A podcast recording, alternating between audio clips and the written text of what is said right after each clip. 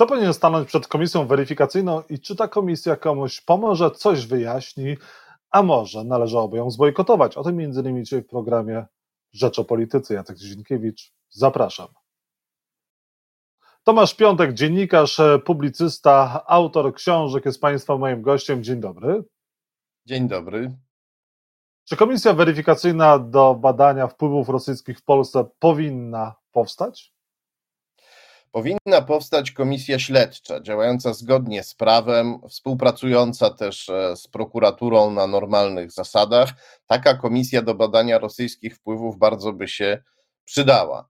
Natomiast e, komisja weryfikacyjna, którą powołał PiS, e, ma tak przedziwne i zresztą nie do końca jeszcze znane nam kompetencje, bo tutaj może coś się zmienić. Prezydent Duda próbuje trochę te kompetencje ograniczyć, no ale jest to twór niezwykły, który miałby być naraz e, służbą specjalną, sądem, prokuraturą. Wiadomo było, że opozycja to zbojkotuje.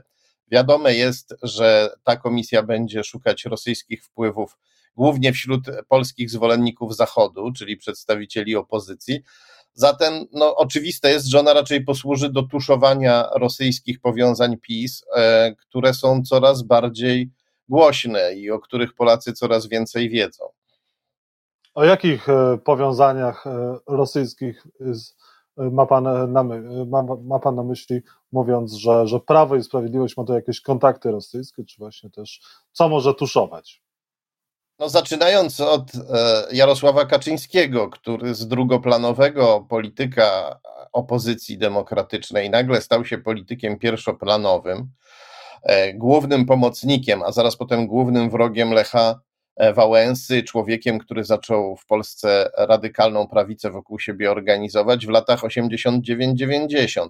I tak się dziwnie składa, że w tym samym czasie, kiedy się ten wielki awans Jarosława Kaczyńskiego dokonał, on przez półtora roku spotykał się regularnie i pił alkohol z głównym szpiegiem KGB w Polsce, Anatolijem Wasinem. Ten zaś specjalizował się właśnie w wyłapywaniu młodych, e, obiecujących polityków, werbował ich, a potem pomagał im w karierze. Robił to wcześniej w Finlandii, na przykład tam jego podopiecznym był późniejszy fiński premier Esko Aho. Jarosław Kaczyński oczywiście takich powiązań ma więcej. Swoje imperium fundacji, spółek i partii politycznych też na początku lat 90. tworzył dzięki pieniądzom, które dostawał od e, komunistów, postkomunistów, między innymi od e, komunistycznego finansisty Janusza e, Kwanta, który zasiadał w Radzie, spółki, w Radzie Nadzorczej Spółki Agencja Gospodarcza. A ta opiekowała się akurat funduszami KGB, które e, Sowieci przysłali do Polski, żeby wspierać postkomunistów. Jednak pan Kwant zdecydował, że on nie tylko postkomunistów będzie wspierać, zaczął wspierać Jarosława Kaczyńskiego. Jest oczywiście Mateusz, Macie, e, jest przede wszystkim Antoni Macierewicz, o którym napisałem dwie, dwie książki, e, gdzie wyliczyłem bardzo dokładnie i udokumentowałem te powiązania. Jest, jest Mateusz Morawiecki, E, i no jest, jakby to powiedzieć, bardzo liczna grupa innych, pomniejszych, ale istotnych polityków, polityków PiS.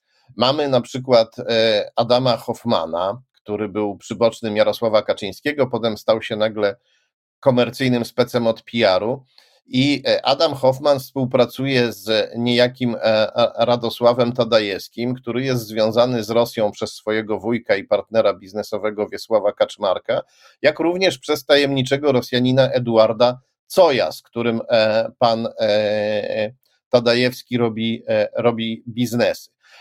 Asystent Kaczyńskiego Sławomir Starzec zasiada w Radzie Nadzorczej spółki Transgaz, której współwłaścicielem jest E, rodzina oligarchy Jakowa Gołdowskiego. Ta firma cały czas e, importuje rosyjski gaz skroplony do, e, do Rosji. A pan Gołdowski, pan Gołdowski, oligarcha Gołdowski, to człowiek Nikołaja Patruszewa, jednego z najbardziej zaciekłych jastrzębi na Kremlu, przyjaciela Putina, byłego szefa służb specjalnych FSB, obecnie szefa Rady Bezpieczeństwa Rosji. No i ja tak mógłbym długo, długo tutaj mówić, do wieczora mógłbym wymieniać te powiązania. A to nie jest e, tak, chociaż e, Lech Wałęsa mówił o, tym, o tych spotkaniach Jarosława Kaczyńskiego, ministra wtedy z jego kancelarii prezydenta e, Polski, i że do tych spotkań nie powinno było dochodzić więcej, bo na jedno on zezwolił, a później tych spotkań było znacznie więcej. O tym e, mówił publicznie Lech Wałęsa, Jarosław Kaczyński się do tego nie odniósł. To nie jest tak, że może Jarosław Kaczyński powinien stanąć przed tą komisją i powinien zostać przesłuchany.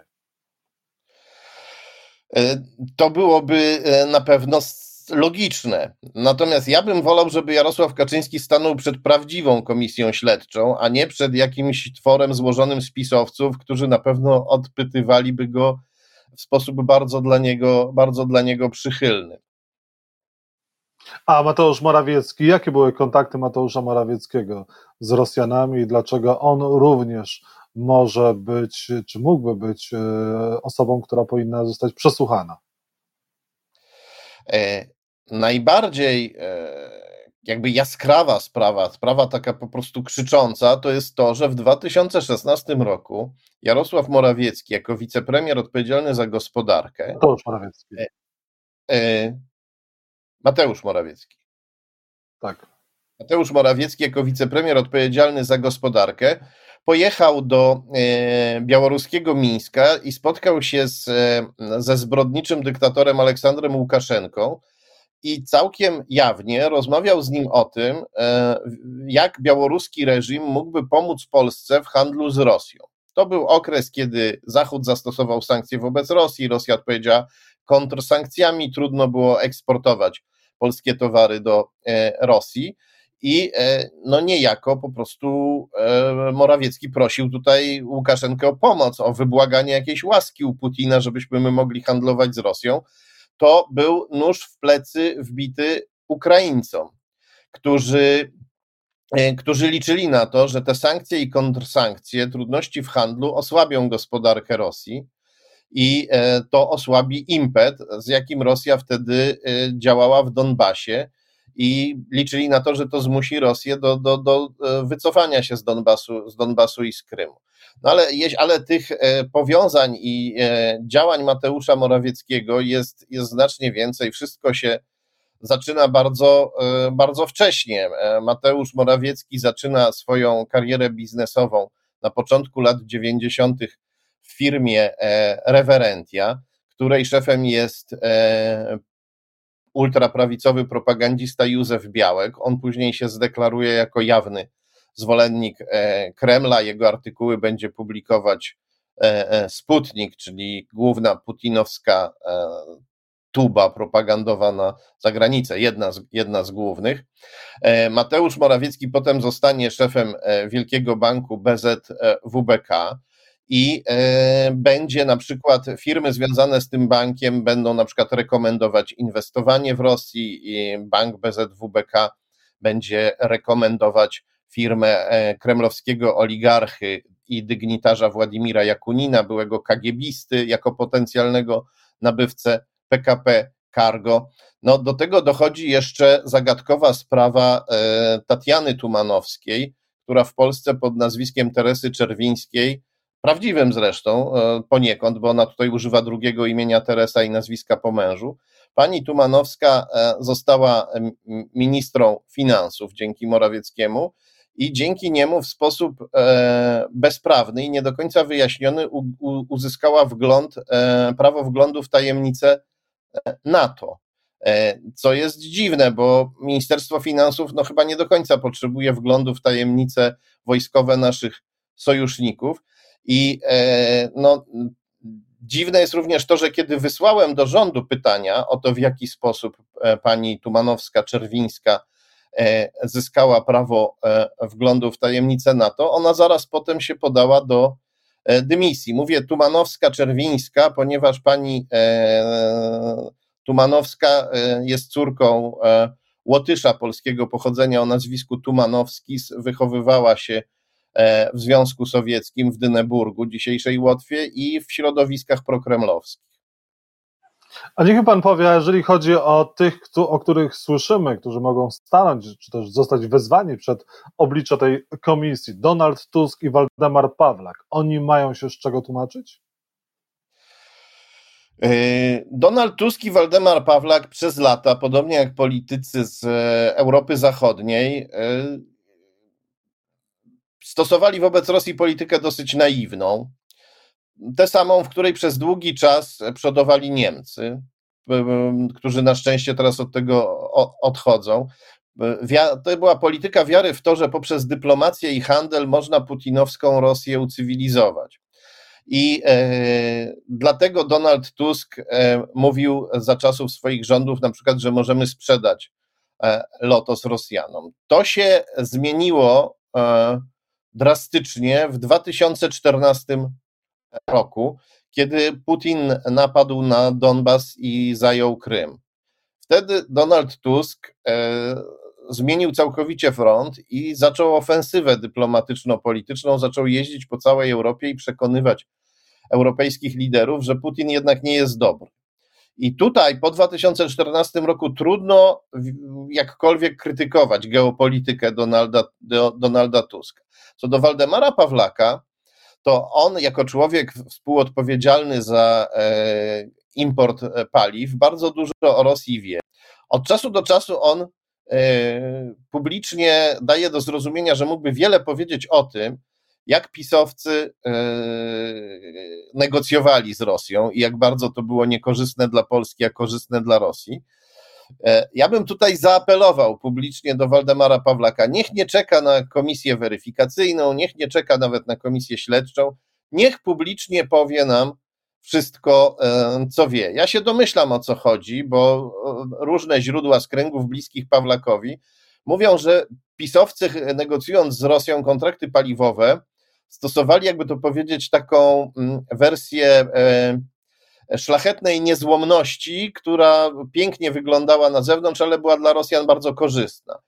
E, odmawiali Rosjanom na każdym kroku, mówili nie na każdą propozycję Rosjan, nie szli na żadne ustępstwa i nie uzyskiwali żadnych ustępstw, a potem nagle, kiedy zbliżał się e, koniec, kiedy zbliżał się koniec kontraktu, to okazywało się, że na gwałt nagle trzeba ten jednak gaz od Rosji kupić i trzeba się zgodzić na wszystkie e, rosyjskie warunki, bo inaczej Polska by została na chwilę, e, zostałaby, zostałaby za chwilę bez gazu.